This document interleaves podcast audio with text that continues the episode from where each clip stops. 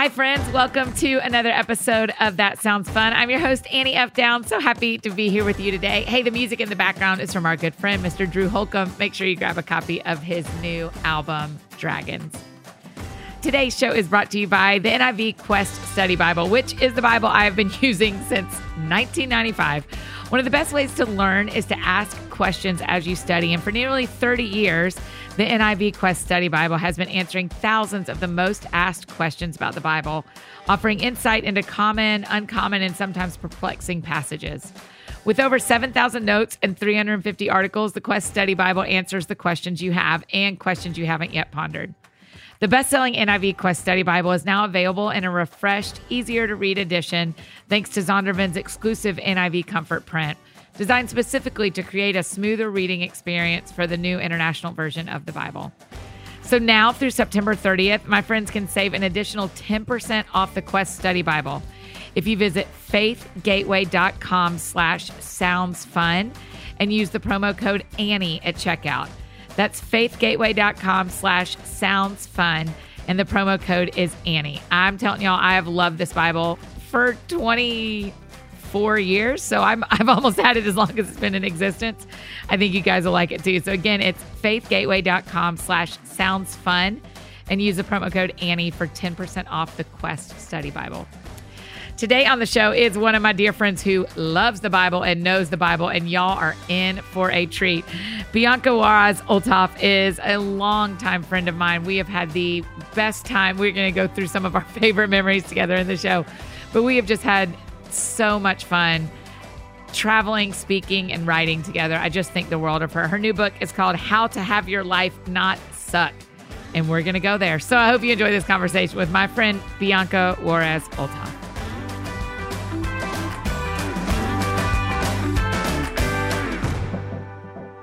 Go ahead and say it. Say your sentence about you're the girl from that couldn't read in eighth grade, and now what is your sentence? You say it a lot Um, when you're preaching. I when I because I watch you I'm preaching nervous. online. I'm having like stage fright. I have no idea. What do I say oh my gosh, time? where you Annie? describe yourself. You did it just the other day, and you put the clip on Instagram where you said um, when you were describing the two different types of worldly theology or or godly theology. Oh yes. Okay. On, so I'm- I just play the video. I can just pull that. Yep, here it is, right here. yeah, no. So okay. So I, okay. Here's the thing. I broke down biblical worldview in six minutes. And I felt really proud of myself because I really struggled academically and still do. I just think I'm like a slow learner. And there's nothing wrong with slow learners, but I'm just a slow learner. And so the fact that I was able to pull that off, I literally felt like who needs to climb Mount Everest? Yeah, I just I broke just down a did it. worldview in six minutes. Okay, I want to read. This is something I really want wanted you to talk about. I was so glad you posted it so we could talk through it a little bit. But you said yesterday you just posted about Matt and you planting Oh, the church and what it meant to you that he called you a preacher. yeah.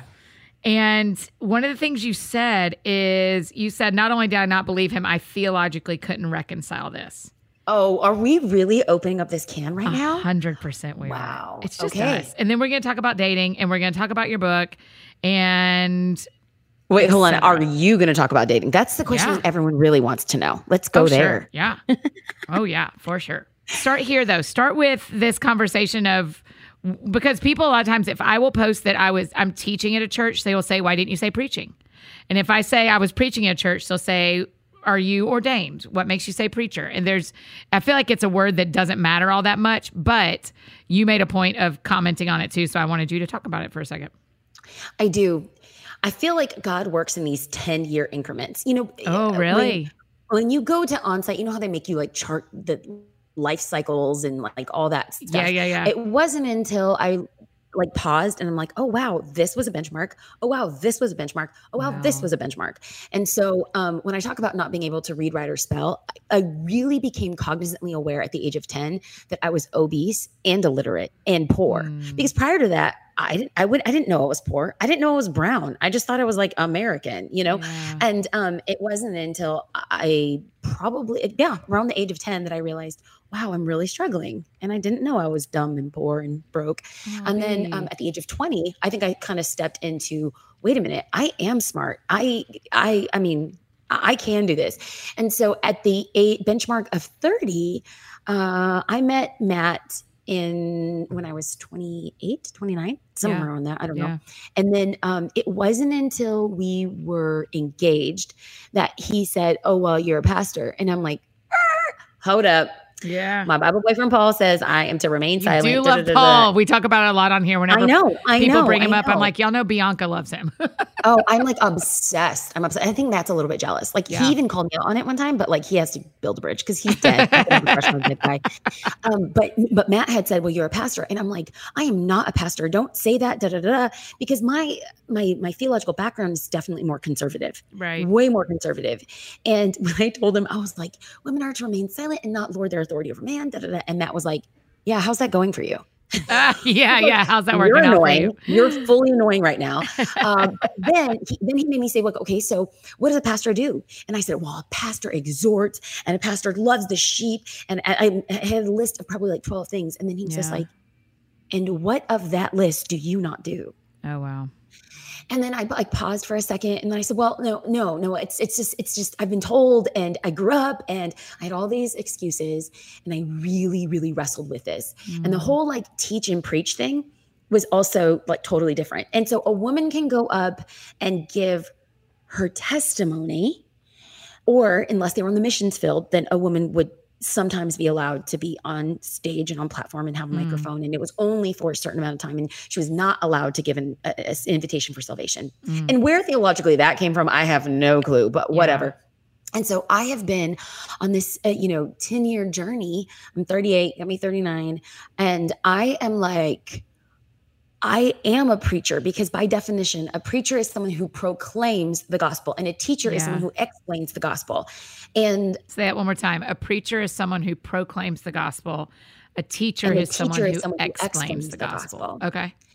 In, like in, that, B. some people are you know gifted in one area or the other but i think because of my heady theological training at, at church like i never went to seminary i don't have a degree in divinity i don't speak greek hebrew to? aramaic like i totally do i mean Yeah. we've texted back I know, I know. I know. We've talked and, about and trying to go to school together. Mamsie, like you know, um, go to seminary for like leadership. No, no, I want to go to seminary to like parse out scripture. Yeah, okay, like same, my same.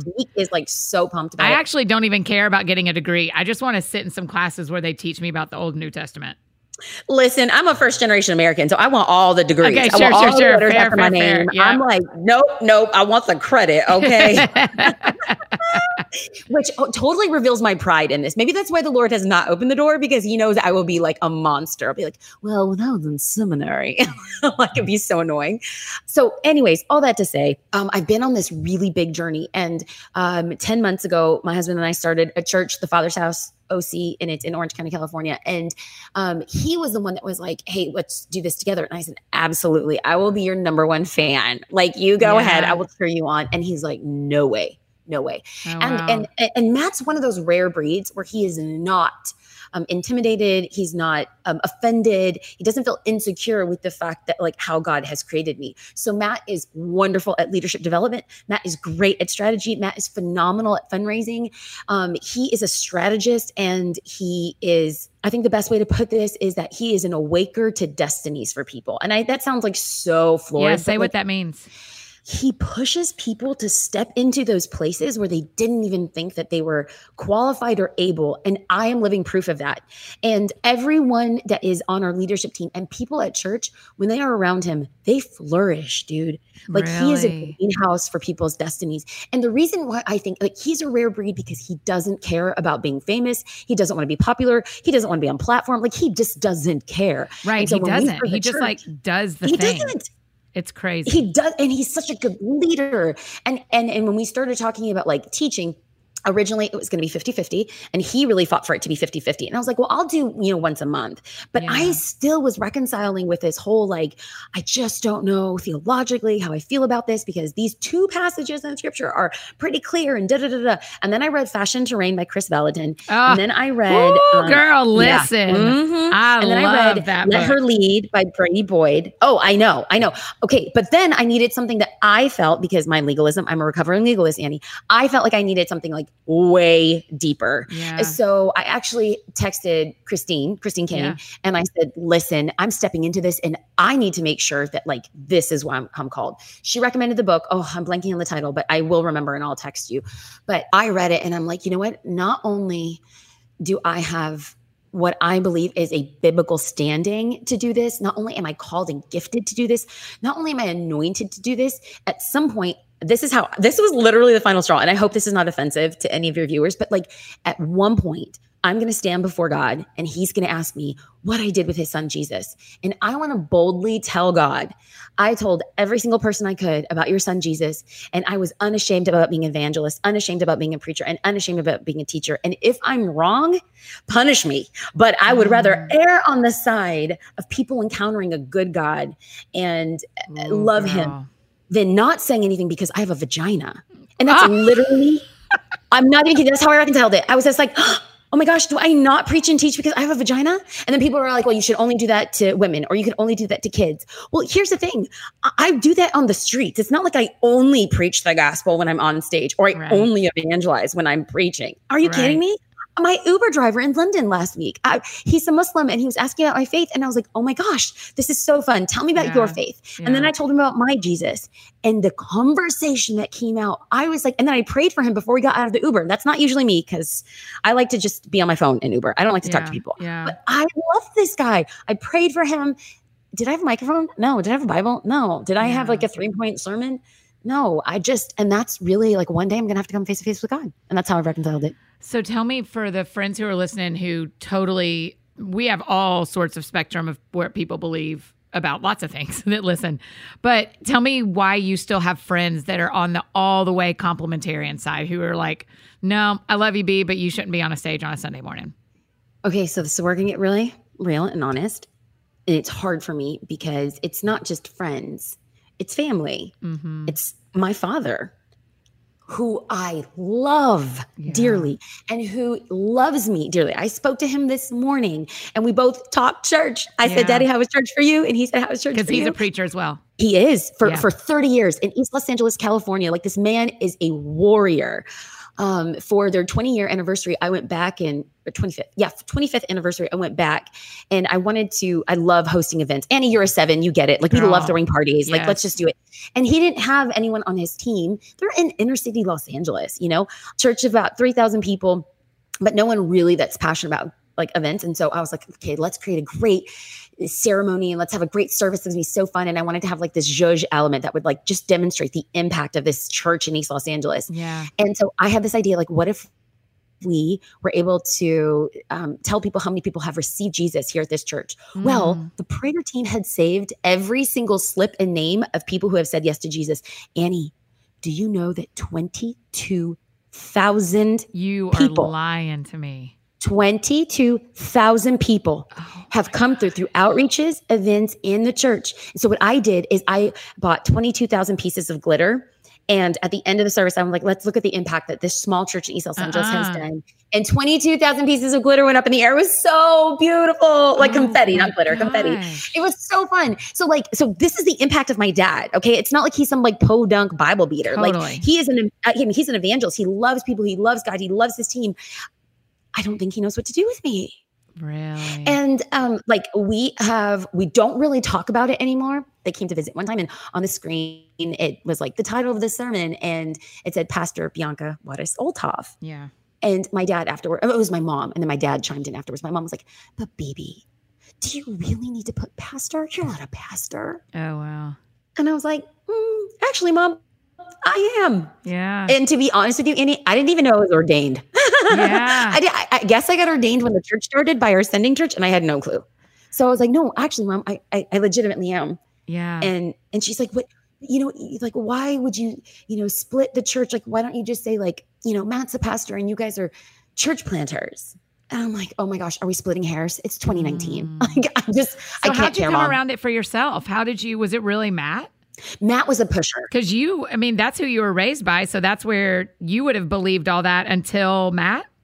Oh, 1000%. Wow. 1000%. In fact, I went, um, so I never went to like a formal Bible college or anything like that. But in between grad, uh, in between undergrad and grad school, I had two semesters. I took two semesters off and I said, you know what? I'm just going to build a solid foundation. And so I'm going to apply to this Bible college. Mhm. And so, I mean, it was like, uh, like distance learning. Like it was in Orange County and I go drive to Orange County and I started taking these classes and I was obsessed with like a survey of the Old Testament and survey of the New Testament and church history. Mm. Those are the three classes I took. And after that, they announced that they were um, launching like a licensed seminary program. yeah. And they had like like professors like Norman Geisler and like all these great thinkers. And I was like, oh my gosh, I'm applying. Yeah. And so I applied for the program. And um, then keep in mind, I had a 3.9 in undergrad and I had all A's. I was the only student in the program that had all A's, like all three A's in the three classes. oh my gosh. And so imagine my shock when I got the rejection letter from the dean. And I knew the dean because he knew my dad. Yeah. Like my dad had spoken at their church. And I, I thought that there was a mistake. And so I called the registrar and they're like, hey, let me connect you with the dean. And so I got a chance to speak to the dean. And he was just like, well, you know, you don't have the necessary prerequisites for this graduate program. I said, "Oh, I know, but that that that ministry class that I don't have, it's only open to men." So like, uh, I mean, I'm sure we can skirt around the issue. Now, keep in mind, this was 10 years ago. I had no Right. ambition of starting a church. I had no ambition of preaching or teaching. I wanted to be rich. I wanted to be in the art world, and I wanted to live in LA. Like, I just did this for my own personal growth and faith. yeah, because you weren't even writing books back then. Because I used to have to beg you to write a book. No, not at all. I was just like, oh my gosh, blogging's fun. And like I like talking about Jesus. Like that's literally that's that's it. Right. And so he said, Well, if you can't take that class, you can't get into the program. And I said, I can't take that class because I'm a woman. And he said, I don't know what to tell you. There's other programs and other schools that would accept you. oh my god. And after that, I said, you know what? Bump this trash. I'm going to go to grad school. I'm going to go to grad. I'm going to go to secular grad school because that's where I'm celebrated. And Annie, this is what's Mm. happening. We have women bleeding out of the church because they feel like they don't have a voice, that they're not valued, and they can't do everything. And I think some of the most healthiest churches have a celebration of women and men. Now, I'm not even arguing that there should be women should be ordained. I'm not women saying that women should be elders. Like I'm saying, what would it look like for men and women to lead together? Can we celebrate that? Because here's the thing: I understand the conservative side. I understand the complementarian side. I really do. Mhm. It's not a shoe that fits for me, and I have scripture to back that up. But I celebrate and love it. But my concern is that even within the complementarian churches, like women are put under rocks. Women are put with bowls over them, and they're finding a sense of release out in the world. The greatest liberator was Jesus Christ. So why can't we like celebrate the giftings and the call and the anointing on women's life, whether it's from admin, whether it's from uh, preaching, whether it's from event planning, whether it's from giving, whether it's from missions. Like, I think the healthiest churches really demonstrate that well. And you know, Crosspoint does a phenomenal job of that. And for people that Yeah. maybe don't know it's their first time listening or whatever, it's your church Yeah. because you teach there, and I see how much like you play. I Mhm. mean, you play, you play on all levels, Mhm. and they have a great history of empowering like strong females, and I love that. Yeah, it's been really neat. And for me, this is new for me too, right? This conversation because I because I grew up just like you, except not in LA. I'm also not Mexican, as you call yourself. um, I am white girl, but uh, you know, it was actually you and Christine invited me to that event in Florida a couple of years ago. Yeah. And do you remember this? Yeah. I've told this story before on here, but Chris sat at me and Jennie Allen at a table with a bunch of women and and said, "Annie, how many female pastors do you know?" And I was like, "Oh, I don't know any." And she was like, "Raise your hand if you're a female pastor at this table." And it was everyone except me and Jenny.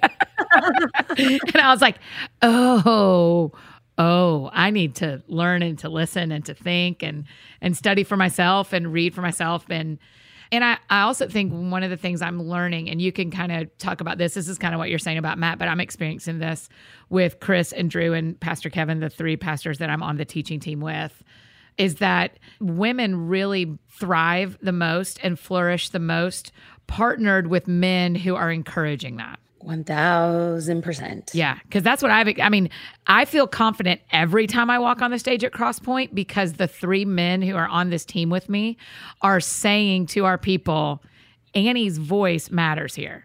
And every Sunday morning that I do anywhere, I go like, "Hey, the pastor invited me here, and he knows I'm Right. a woman." There's no like, there's not like a surprise when I get there, and the name Annie Downs isn't a dude, you know. And so it's so to me, it's a conversation for men and women about like okay women where where do you flourish you can do anything but where do you flourish And men, mm-hmm. where do you see the women in your life capable of flourishing that if you spoke on their behalf once, you would open a door you don't realize how big it is? Yep. 1000%. I cannot yes and amen you anymore. Okay. Well, I just think it's great. I mean, I think you're such a good person to watch. I mean, I think all my friends that follow me probably follow you too because we share a bunch of people, but but I just love watching as you progress in this and as you like preach on a regular basis at the Father's house. Not just a regular basis, but I am primary communicator for the church. Are you? You do more than 50 50. Yeah. So Matt and I were 50 50 the first three months. And then we had some um, staffing changes, and Matt had to just absorb so much more Yeah. of um, the admin side of things. And he said, B, there's no way that I could put together these messages and run the church. I just don't have the capacity for it. And and in addition to that, and, and this is to his admission, not mine.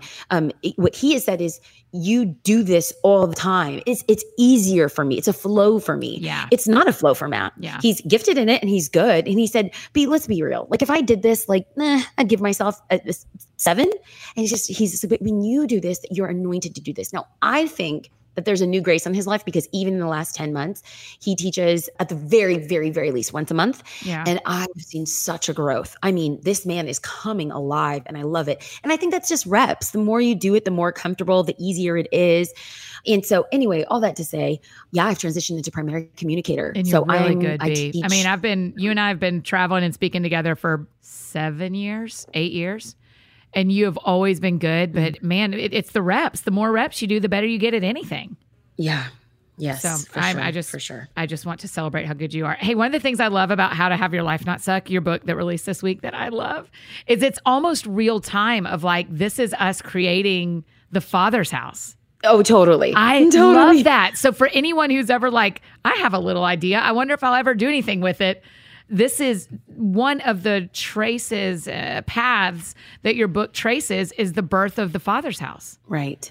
Okay, so tell Right. me why in the world you decided to plant a church in LA Well, um, or well, Orange to clarify, County. Sorry, yes, I was about know, to say I fixed it. I I'm know. from LA. I'm the worst. And I hate when people say, "Oh, this is LA." I'm like, "Y'all, this is Orange County." Like, okay, "Listen." LA in LA, graffiti is art, and in Orange County, graffiti is a problem we need to solve. Okay, like it's Right. totally different. right? so, hey, don't get it twisted. That's right. Um, okay, so um, the book kind of chronicles again in these 10, 10 year increments. Like this was, this came out of a place of like me wishing that someone would have told me this at the age of 25 and 10 years later, Hey, these are all the amazing learning lessons that I found. Now, uh, it, it's not necessarily a book on church planting, but what it does is it shows in the process of what God has done through um, a couple instances with church planting or even just meeting girls from church, whether it's my old church or my dad's church or even this church. I think the power in story is not only is it an amazing like tool to communicate that Jesus used,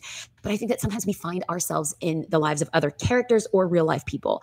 And so, yeah, it's real time because there's uh, I think like two stories in the book about like God coming through in miraculous ways for the church plant and one of them was financially. yeah. And I feel like I just want to speak faith and hope into the lives of women who just feel like they're they're stuck or their life absolutely sucks. Because every time there's a massive transition, we, we have to mourn a season, and we don't talk about mourning, especially in a culture where everything's just like, oh, we'll just slap an Instagram filter on it, Oh, or only show you right. the highlights Say or the fun things, or I've lost twenty pounds. No one's posting online like, oh my god, I just had a Mhm. horrible binge weekend and gained 5 pounds Mhm, Like, but that's the weight and the truth of it you know? And so what does it look like to have healthy conversations?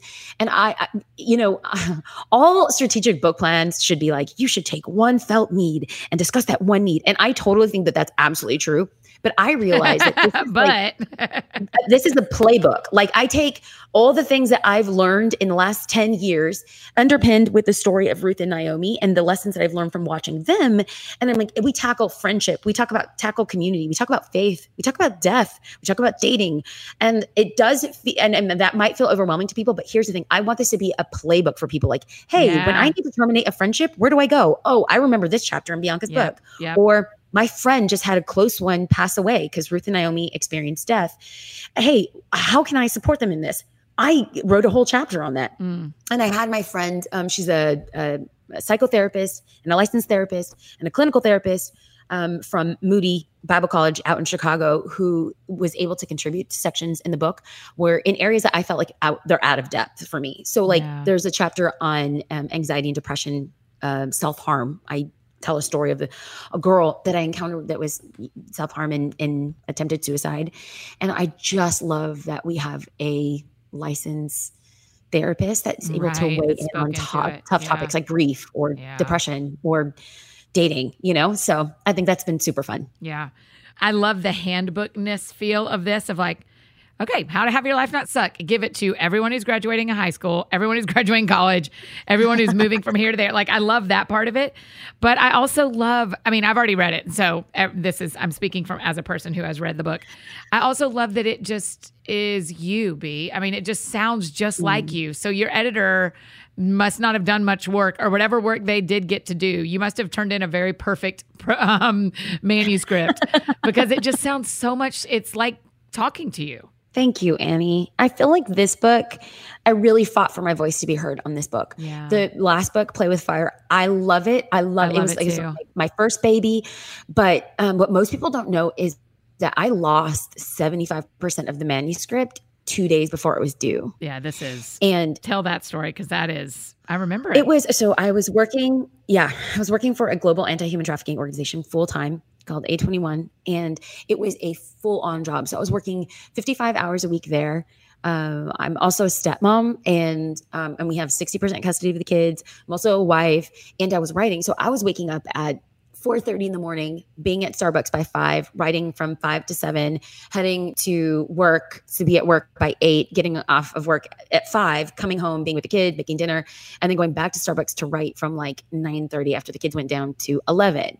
That was that season. So to lose the book a day before Thanksgiving, I, I can't even tell you. Like my, my whole laptop just went and it went black. And I lost the document. And it was totally my bad because I didn't have autosave. Just bless my heart on so many levels. Yeah. So I literally scrambled and they gave me an extension of six weeks. It was due January 3rd. I'll never forget. And I like had no holidays. I had no life and I had no sleep. But I got the book out. Mm. And um, yeah, I was about to say you worked harder than I've than I like I don't know how you pulled that off. I remember when it was I happening, know. I was like, I don't know how you do this.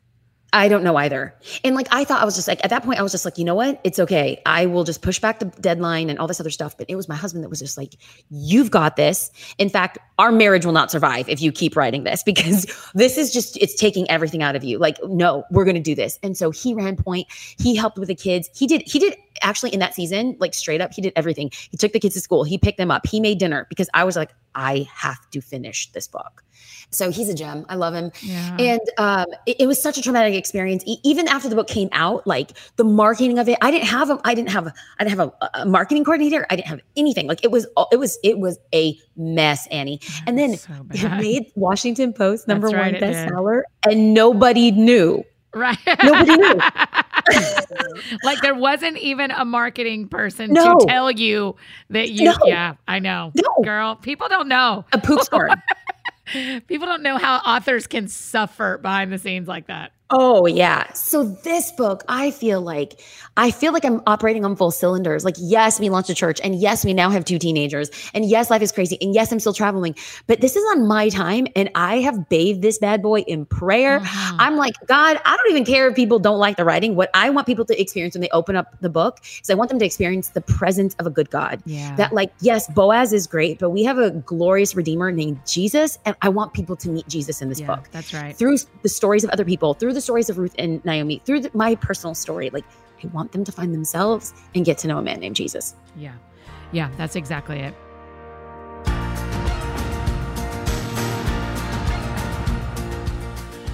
Hey, friends, just interrupting this conversation with Bianca to tell you about our sponsor, uh, our friends over at Brewmate.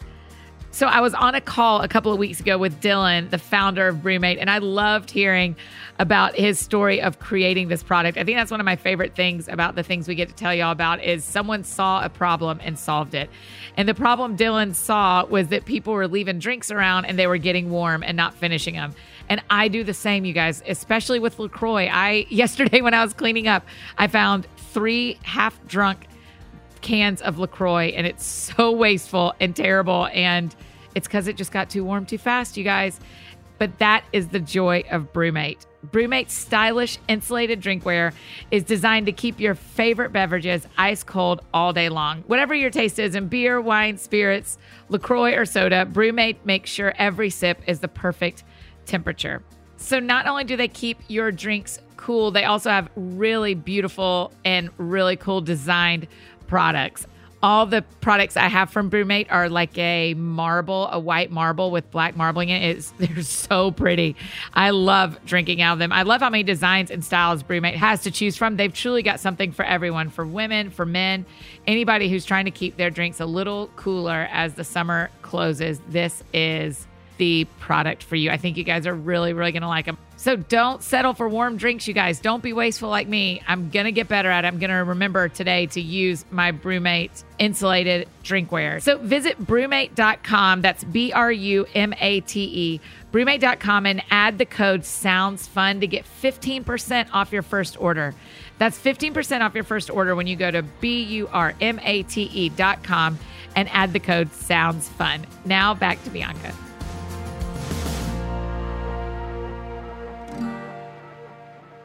You have um, made yourself. You've done this in my real life, so this is like, even if people were listening, this is where we'd be going, because you do this in my real life about like, okay, let's talk about men and talk about dating. Yeah. You kind of are are like um, the mother from Fiddler on the Roof in Christianity. Tzeitel, oh Tzeitel, yeah. have I got a match for you? He's handsome, he's young, all right, he's 52, but he's a nice man, a good man. A hundred percent. B, nobody does it in our space as well as you do. I mean, you have B Thank harmony you. for such a time as this. well, here's the thing. If I can make a match for you and two of my very special friends, I can die a happy woman. I, I really I know. Can. I know. I, I, really can. And like, I believe I'm going to pray this in. And Annie, no one needs to know who, but like, we have gone through some pretty interesting relationships with people that I'm like, you're either dating or talking to or whatever. And I'm just like, okay, so when are we going to seal the deal, Lord? Yeah. When when he, when, when when is Boaz going to come okay, in? but here's okay? what I want to tell people is you were the kindest friend to me because you had mm. a really terrible story about someone I was seeing and you called and told me. And you said, You're not mm. going to like this, but I've got to tell you this whole thing. And I cried when we talked, and I cried when I was texting you afterward and said, That was a really dear friend move you just did. Thank and you. so you it don't just so do the fun part of being B harmony of setting people up. You go like, Hey, this is something you don't know that changes whether you want to be in this or not. And it did. Yeah. And I think that even like having those conversations, like the conversations I had with you and the the painful honesty, I was like, I literally wrestled with it. I was like, I should I say something? And I was like, heck yeah, I should say something. She's my friend. And if it was me, I'd want to know. That's my approach, even in this book. Like I tell women in the book, don't be stupid. If a guy is not into you, don't keep on lapping it up like a dog to vomit. Like right. you are worth more. And, and, and giving someone all of your attention and affection because he's slid into your DMs doesn't count. Don't right. be dumb. Be wise. You're worth more than that. Which P.S. She's not. She's that. not telling a story of my story. he did not. We did not have someone slide. Oh my no, DMs. not you. No, no, no, no, no. Giving examples. no, no, no, no, not you. not you. That was something else. But like, thank you for acknowledging that because that was hard. Yeah, I know it. I mean, it really meant so much to me. I thought, man, it is one thing. One of my favorite memories of us. is. Do you remember we were in? I can't remember. Maybe Ohio, and we were staying with some college students I think. Do you remember this? I totally remember this. And they had the, and we were both working on books and yes. we were speaking at an event there and we were staying yes. at their house and the temperature was perfect. Like it was the fall and the windows were open and they had this candle going and we were writing and that yes. if that would have been if our friendship always felt like that that'd be a good friendship. But the friends that can call and tell you the hard thing are the great friendships. You want to know something? If that's your one of your favorite memories my favorite memory is less glamorous. We were uh, speaking at an event and i can't remember where it was. It was like kansas or kentucky or something with a k. And I was like, Annie, we only have this, we only have this day. Let's go get coffee to catch up. And the coffee shop was loud and busy. And we found this random hallway and we sat in a stairwell. Yes. Yeah. We drank our teas and we just had such real talk about like, hey, we're not going to depart from biblical orthodoxy. Hey, yeah. do you love Jesus still? Hey, are you okay? Yeah. Hey, how's what's your therapist telling you? You know, yes. it was like one of my yes. favorite moments and like we have a friendship where like if we don't talk to each other for months, we're fine. And then when we do, it's just like tell me everything yeah, in your life. It's like, no, I can still I tell you appreciate that. exactly what's going on because Yeah. I because I trust you. Yeah. And I think that's important for people to know as in their lives and in their stories and whatever their life looks like that that there you need to have people that you can have private conversations with about your calling and about your life that will always stay private Yep. Yep. Amen. right? Because it's that's it, it's really safe. Because I mean, not that you and I would never write about each other in our books, but but th- but that kind of conversation where I went, where I remember us very clearly going, I'm wrestling with this part of Bible stuff, and I'm wrestling with this part of culture stuff, and I need I need to know we're staying on the same team about some of these spots that are getting really heated. That stuff stays with me and doesn't it that isn't public, but it just is. You've got to have people that you can have those conversations with. One thousand percent. And Yeah. you're a safe person to process Well, with. You're kind. Of I, appreciate feel the that. same about you. Okay, back to dating. What are women not doing that we should be doing? Not just me. I mean, you can ask me questions. I'll talk about me, but I mean, like we've got a chunk of single women who listen to the show, and we've we just need to know what should we be doing that we are not maybe we are not currently doing. Well, and this is this is such like um it's a prescription that is a personal prescription. So I want to be very careful that I'm like, oh, everyone needs to do this. Yeah. And like I, I try really hard in the book to give like different examples because Yeah, it's not do. a It's one great. size fits all. Yeah. You know, some of bandeau bra for crying out loud. Like you know, people are wrestling with different things. I would just say, which uh, one of the greatest learning lessons that I pulled from Ruth when I did, I, I taught a Bible study 10 years ago with the, through the book of Ruth, and it was in such a different life stage. And I, I was living at home and I hadn't dated in literally seven years. And it was just in a very different season. Mm-hmm. But one of the things I loved about Ruth is that she was not afraid to have a DTR. Uh, defining the relationship conversation. She was not afraid to do that. And this girl had chutzpah. You know, she was Yeah. ballsy. If, I'm sorry, can I say that on the show? Yeah, I don't know. I just did. Well, you said vagina twice, so I think we're gonna let ballsy stick around too. okay, bless God. Wow. I'm just, I'm, I'm like, you- your listeners are going to hate me after this. No, uh, zero percent. Um, so I think that um, a lot of women are afraid to have that DTR because you know they don't want to look thirsty and they don't want to look like they're so desperate and they don't want to feel like they're putting more on a friendship that is not there and then you run the risk of feeling stupid and dumb and you read into it. But at the end of the day, if you don't have clarity in a relationship and it's causing emotional or psychological consternation in your life, guess who's losing? You. Yeah. Okay, B, but here's what's true. Maybe this is, uh, again, descriptive, not prescriptive, but in my life, every time I co- start the conversation, it ends the relationship. Not because I'm bad at it, but if he isn't starting the conversation, he doesn't want to be in the relationship. And oh, so let me just affirm that for a second because I don't want to gloss over that. I, I I I don't know if everyone knows this, but that's one of my favorite attributes about you. Annie, you really have hard conversations with people and you are such a good vanguard of your heart. Yeah. And I just want to affirm that before we like address anything. Like um I don't and then I'll uh, answer your question. Sure. So one, you are a vanguard of your heart. Thank I love it. You are not afraid of having DTRs because you know your value and you know your worth. Yes and amen. Mm-hmm, mm-hmm. Um, about the DTRs, though, I do think that there's a time and a place for it. Do I think that you should have one coffee date that lasts five hours and be like, oh my God, so are we like a thing? No. Right. But No. if there is like consistent conversations, if there's consistent, you know, text messages or phone conversations or multiple coffee dates, I think it's totally fine to have a conversation. Now, the, the caveat, and I write about this, is don't be weird. Like, it's yes, weird I love that part. weird. Don't be weird. Yes. Don't be weird. And that's for guys and girls. Like, honestly, the smartest men are going to be the ones that read this book because I think it'll get an insight to like some of the challenges that women face in Yes, dating and then just in life in general. But a time and place for conversation and a DTR is great. I think inviting your community in to be like, hey, you know, I've gone out with this guy a couple times. This is what I'm thinking. Like, is now a good time to talk about it? Yeah, are there any that's right. pitfalls? Like, am I reading too much into this? Maybe he is just a great friend and maybe he just does want to go out to lunch, at, you know, during work and and we're great friends, but there is no problem with it. And one step further, Ruth did not just have a DTR with Boaz.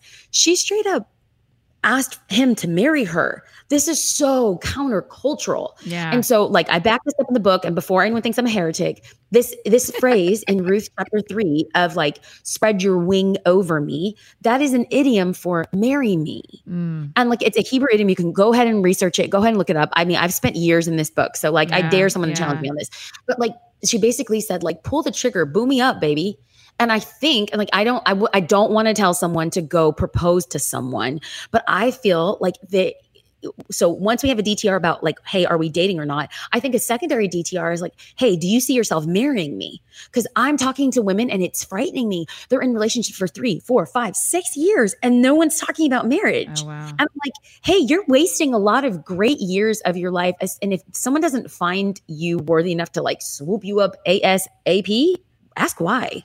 Okay, so B, tell me the difference between getting married and living with someone and sharing your life and doing doing married life but not actually getting married. What's the difference? Well, okay. So again, this is um, it's a broad stroke, and I'm going to speak to Christians. So if Yeah. you're not Christian and you're not adhering to biblical like uh, biblical principles, yo, live your best life. Like you got one life to live. You know, for Christians, we don't believe that we have one life to live. We it isn't YOLO. Mhm. we believe that heaven is our home, and we prescribe to an understanding of um, like God's best, and God's best is within context of marriage. So I I'm I'm going to assume that most of the listeners have either an understanding of Christianity or are Christians. And if Yeah. that's the case, I'm going to speak on a high level term. One, it is biblical. You know, when we talk about like this union, um, it's not just an act for like procreation; it's also act of recreation. Yes, and amen, hallelujah. Right. So if that is the case, and Paul and Jesus speak about what has been brought together, what God has bring together, let no man separate. Well, why is that? Because it is a covenant. It is a promise between two people, but a covenant of God looking down and saying, I bless this. In fact, here in American Western culture, we look at marriage as like the act of sealing the deal, like, yo, you're married now. yeah. No, in biblical terms, what seals the deal is the act of sex. And why is that? Because you come together, there's a commingling of heart, body, mind, and soul. Like people come together. This is why Paul, when he wrote to the Corinthian church, said, Yo, don't sleep and don't shack up with prostitutes because you are united with them. When we unite with someone, there is a chemical cocktail that happens. Literally, the brain releases um, a hormone and a chemical in the body. This is why you could have sexual experiences that are traumatic, tragic, or against your own will. And yet you find yourself longing and titillated for that person and that encounter, even if it was wrong. Why is that? Because there was a bond that took place. There is um, the prefrontal cortex in your mind connects with that person. The prefrontal cortex also in women is larger. So that's why mo- more times than not, a woman will feel connected to a man than a man to a woman. But Ah. that you could be connected to a person sexually for up to 24 hours afterwards because of this love cocktail that y'all shared. This is why the enemy knows before getting married, the message is have sex, have sex, have sex, have sex.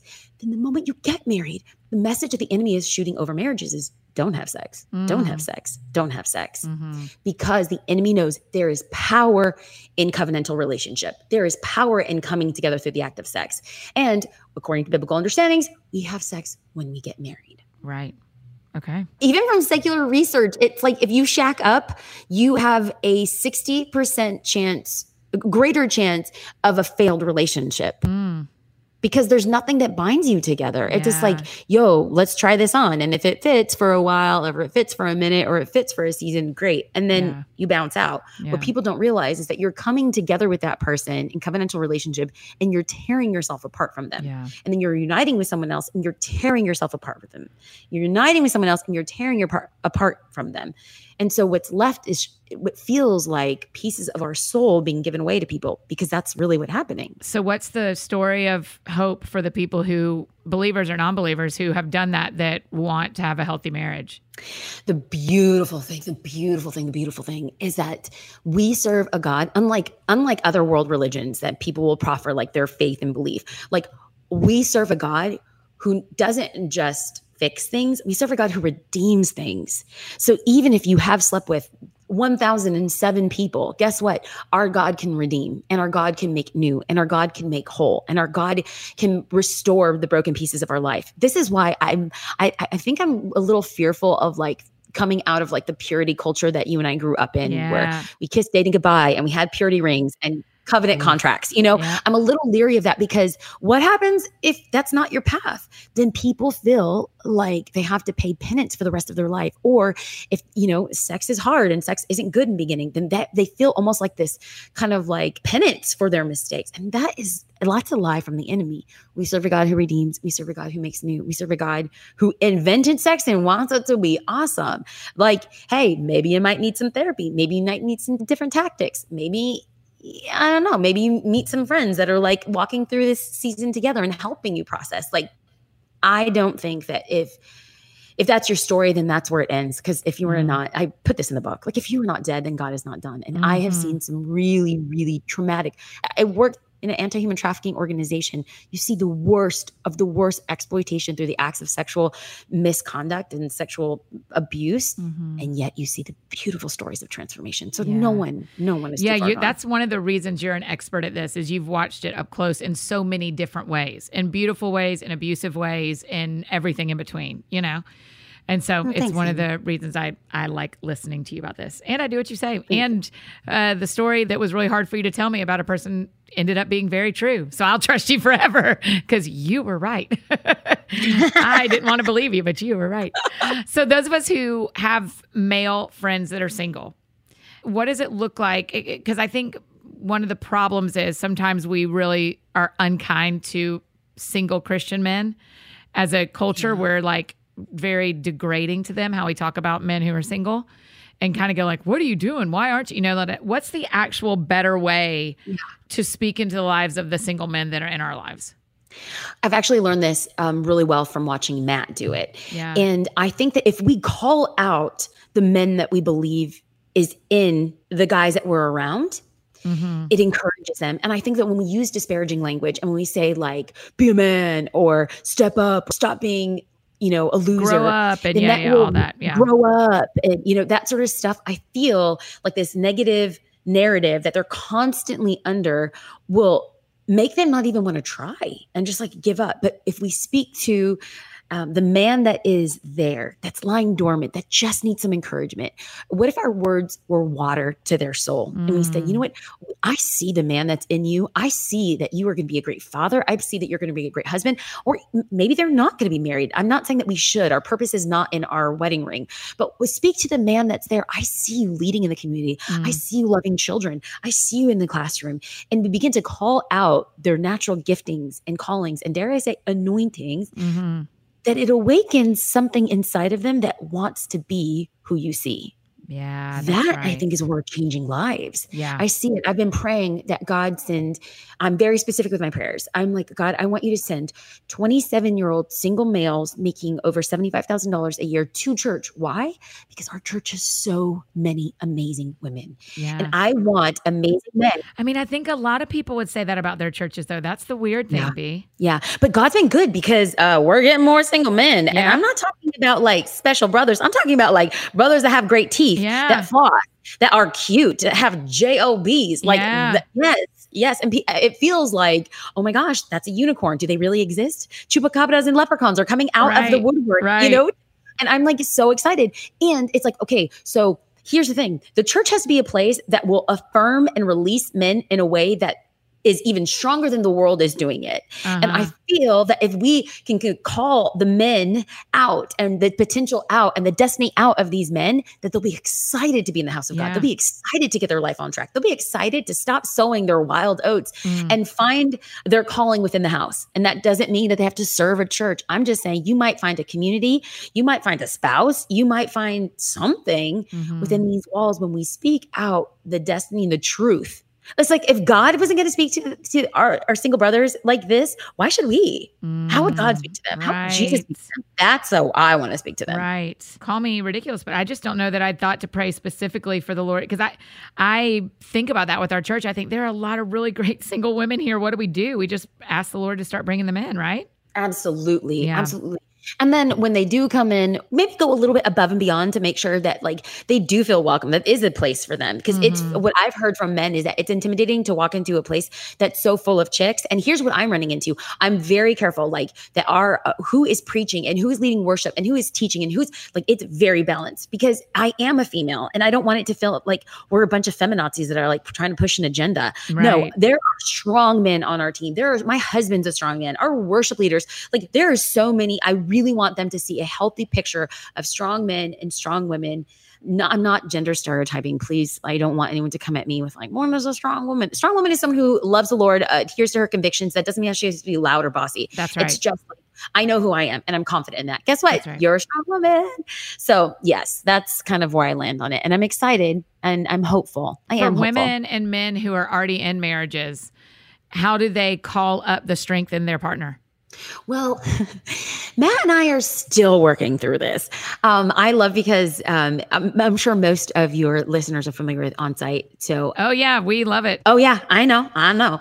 Um, so Matt and I, I did Living Centered program like three years ago, and then we just did coupleship at Onsite. Yep. Oh my gosh, I loved it. The beautiful thing is like both Matt and I are strong. The horrible thing is that both Matt and I are strong. Mhm. And so, um, you know, it's not like we're we we didn't pop out of the womb with great communication skills, and so um, I think that uh, we're working through this in live time, and that's why I'm passionate about putting like language and experience around this. Mhm, mhm. But um, for those that are married and you are experiencing some sort of like rubbing against some friction, iron sharpening iron, and if you will, yeah. to be like all super biblical. But I think that um, how we can find a way is that we celebrate the strengths of our spouse. I think Matt fully loves me and gives me so much more grace if he knows that I'm for him. Like I'm fully Mm. supporting him. A great example yesterday at church. Or excuse me, uh, a couple days ago at church, he um, preached, and this is on the heels of him doing like killer messages, two back-to-back killer messages. This one probably wasn't his strongest. Here's the thing: he knew it. Your spouse knows when they're not operating on full cylinders. yeah. The last thing that he needed was a, you know what you could have done? The outro was da da da, you know, the, the, the invitation for people to respond should have. That's not the place. Be their advocate, be their cheerleader, be their supporter. If you know that someone is for you, you are more prone to listen to feedback and Yeah. course correction Yeah. and uh, calling you out on certain things. Yeah. So number one, I would like definitely affirm your your spouse, call them out, support them, love them. And then number two, like be honest. Be honest with what you need. Mm. Because I what I haven't I think I grossly underestimated, and I don't think I'm alone in this. There's huge within like marriages. One spouse will not be honest for the fear of hurting the other spouse's feelings. Yeah. But what ends up happening is that resentment grows and bitterness grows and it takes deep root and that it ends up manifesting itself in something else later. Mm. And so I have been honest with what I'm feeling. So I learned it Onsite. I placed my hand on my heart and I said, I'm taking my emotional temperature. And so Oh, that's been like our language where I'm like, okay, this is what I'm feeling because the body keeps the score. And right Yeah. now I'm feeling really hurt by that. And I and and most of the time, if you are honest in And do you love, say it like that to Matt? Oh, totally. Yeah. It's so cheesy, but guess what? It works. Yeah. It works. And so now I have I, in the moment I said, "You know what? What you said kind of hurt me." And it's it's on him to respond with either, "Oh my gosh, I'm so sorry. I didn't that was not my intention," or to bring clarity, apologize, and um we move forward. But what I didn't realize I was doing as like a strong person and wanting to avoid conflict, because again, I'm a seven, is I just hold it and swallow and swallow and swallow and just hold it until all of a sudden it just comes out in this vitriol vomit of like, I will cut you. Is that because you're a seven? Is that I mean, is holding it in easier? uh, avoid conflict? Yeah, so uh, sevens like have massive aversion to conflict. Yep. And well, when you're married, you have lots of conflict. Right. And what I didn't realize that I was holding it in and then using it as a weapon later on. Ah, okay. Mm-hmm. Yeah. Mhm. I haven't gotten to do that since I don't live with the dude. I haven't gotten to use it later, but I do know how to hold it in. Yet, yet. Yeah, that's right. Yeah, come on, girl. Uh, real quick story. I was um, served in youth ministry with this girl. Her name was Victoria. Loved her. She's a couple years older than me. She wanted to be married. And you know what's really hard is when you serve in youth ministry and you're there for a couple years and all of a sudden your youth are inviting you to their wedding. Yeah, that Uh-huh. was really hard. Yeah. Um, and so we were, you know, kind of like these two single women. And and though it felt like a really long time, not getting married until I was, you know, 30, there's women who are 50 and still Yeah. single. Yeah. And um and still I'm- want I'm- to be married. and still want to be married. Well, Victoria was that person, and Victoria was always so encouraging of all of her friends who moved on from, you know, uh, engagement parties to then weddings and then baby showers, and she was single. And I love that Victoria at 47 years old has found the most amazing man. Really? And I'm How? yes.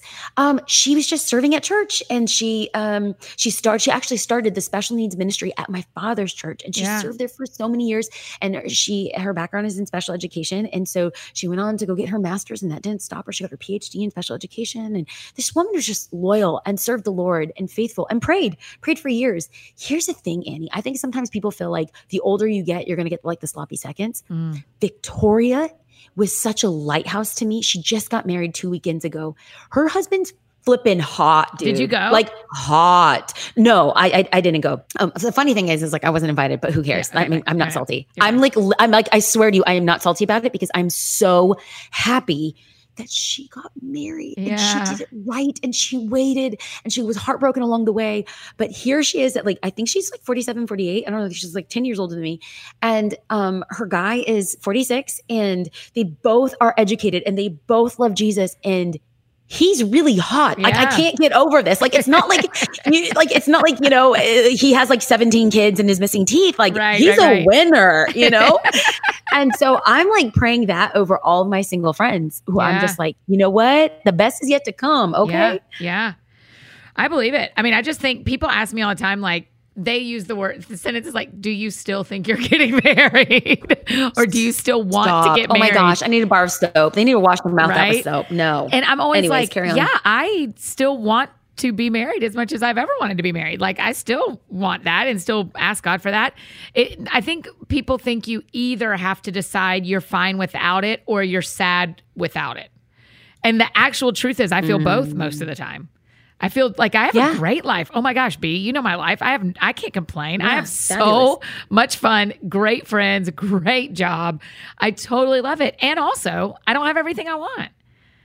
And Yeah. so it is uh I love hearing stories like that because I'm like, "Oh, 47? That's like 10 less than 10 years away. I can do that. That sounds fun. I can get a lot done between now and that." Absolutely. And like, I, I think that look at what's beautiful about this, and I know it's difficult. I will acknowledge it's difficult, but what's beautiful is that Annie, you are paving a way for people loving their life, Yeah. even though it's not the way that they thought it was going to Yeah. be from the season. Yeah. You're doing it well. You're not waiting for some guy to come and rescue you. You've already been rescued. That's Yeah, Jesus. And that's you're living right. your best life. Yeah. And you're doing now. And I love that you're also open and honest. You're not like hiding, like, oh yeah, life is totally great. I don't want to be married. Like you're honest about it. Like Right. let's have honest conversations. Let's celebrate it because you invite people in to pray for like the best of the best. Mhm. And I'm excited about that. Mhm. Yeah, that's. I mean, it's kind of fun, right? Because I just remember you and I talked about this. Oh gosh, five or six years ago, when I started talking more about singleness, and I was like, I have this option to wait until after I'm married and go back and talk about it, or I can talk from the middle, and people Yes. can be in the story with me. And you, you were one of the friends that helped me decide, like, let them be in the story with you, and you may get your heart broken in front of everyone. But they will also see how God provides, how kind He is, how good life can be when you don't have everything you want. And when God does the thing that we all think He'll do, everybody's going to get to see and see God's faithfulness and go, like, Annie couldn't have pulled that off. They're like, that's called a miracle. I love it. I love it. And I also want just really quick want to like speak to, you know, uh, for the people that don't know, it's not like I waited and then had this like picturesque scenario. I married a divorcee with dependents and debt. Like my Mm. husband had been married before, had been cheated on multiple times. He had two kids, and after the divorce, um, I mean, it's so complicated, but it's such a great soap opera. Uh, he was left with forty-five thousand dollars of debt because she took out credit cards in his name, and he was unaware of it. So it was, it was, I mean, it was hot mess express. right. And so by the time we had met, he had whittled down his debt and he had like, uh, like figured out his life as like a single dad or whatever. But like, um, I think that some people feel like, well, I'm above that or I don't want that. Mm. You want to know something? Boaz didn't have to take an outsider immigrant a barren woman who was a widow and yet god redeemed that situation. And i get to say to my husband all the time because i remind him of this all the time Yeah. baby i'm your joel 225 okay? I am the years that the locust has eaten. I am wife 2.0 That's oh. right. you got the upgrade babe. You got the upgrade okay? So every time i'm annoying and don't want to fold my laundry or put away my dishes guess what? I'm your upgrade. Don't forget it honey. Don't forget it. So what do you, yeah, I mean that's that verse is important to me in a lot of ways, but the idea that the Lord could actually restore what's already wh- what time has already taken seems Yep. miraculous. Absolutely. Absolutely. But But, it's it's in it's in God's word. And I back it up and I say yes and amen, Annie. I know that's right, girl.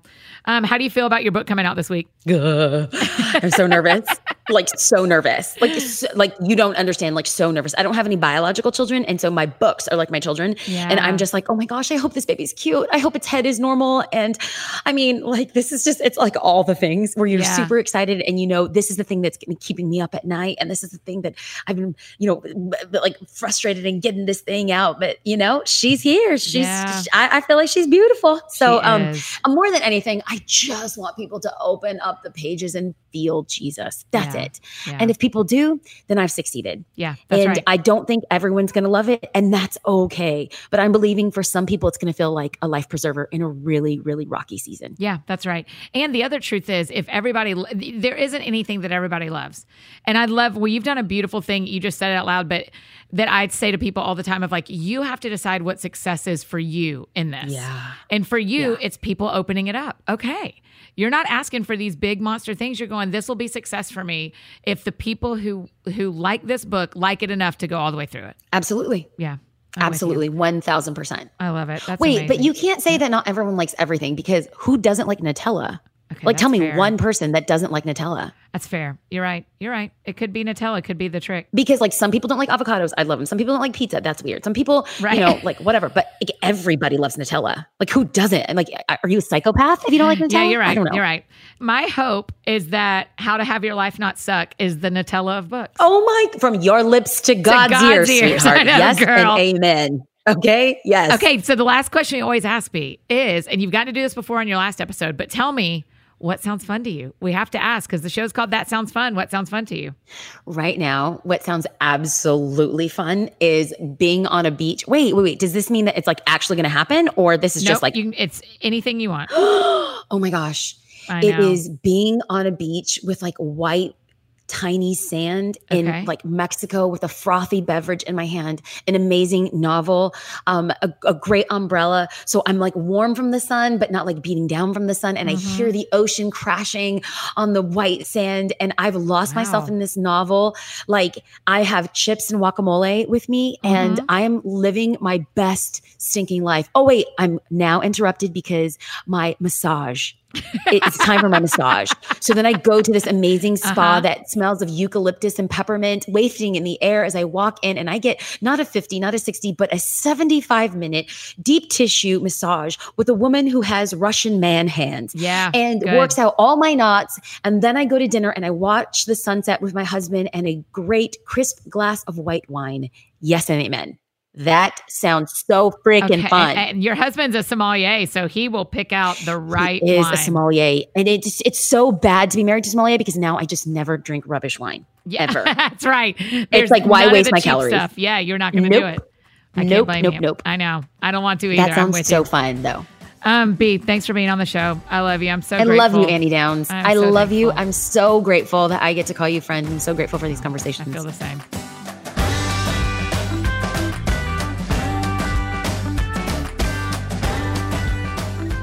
Oh, friends, isn't she the best? That girl can give some wisdom and give some help, and she knows what she is talking about. I just love our conversations. I, I just think the world of her. Uh, she is such a good example of someone who is finding and searching out why God put her on the planet and going for it. And I just love her. So, hey, make sure you grab a copy of How to Have Your Life Not Suck. It's brand new, it's so good. I've already read it, I endorsed it, I love it, I think the world of it. And so I think you're going to like it too. It is just going to guide you. And hey, if Bianca's starting Be Harmony and getting us all set up, more power to her, right? Hey, make sure you give Bianca a follow on Instagram and Twitter. Tell her thanks for being on the show and make sure you've grabbed a copy of her book, If you need anything else from me, I'm embarrassingly easy to find. Annie F Downs, F as in fiery, because our girl B, she's a fiery one. Annie F Downs on Instagram, Twitter, Facebook, wherever you're looking for me, that's how you can find me. And if you get a chance to share the show with your friends, that would mean a lot. I think people would really enjoy hearing some of her advice. And I think that's it for me today, friends go out and do something that sounds fun to you. Have a great Labor Day weekend. We will be here on Monday with the show. So as you're coming home from wherever you're swimming on Monday, we got a show for you. So we'll see you on Monday. Y'all have a great weekend.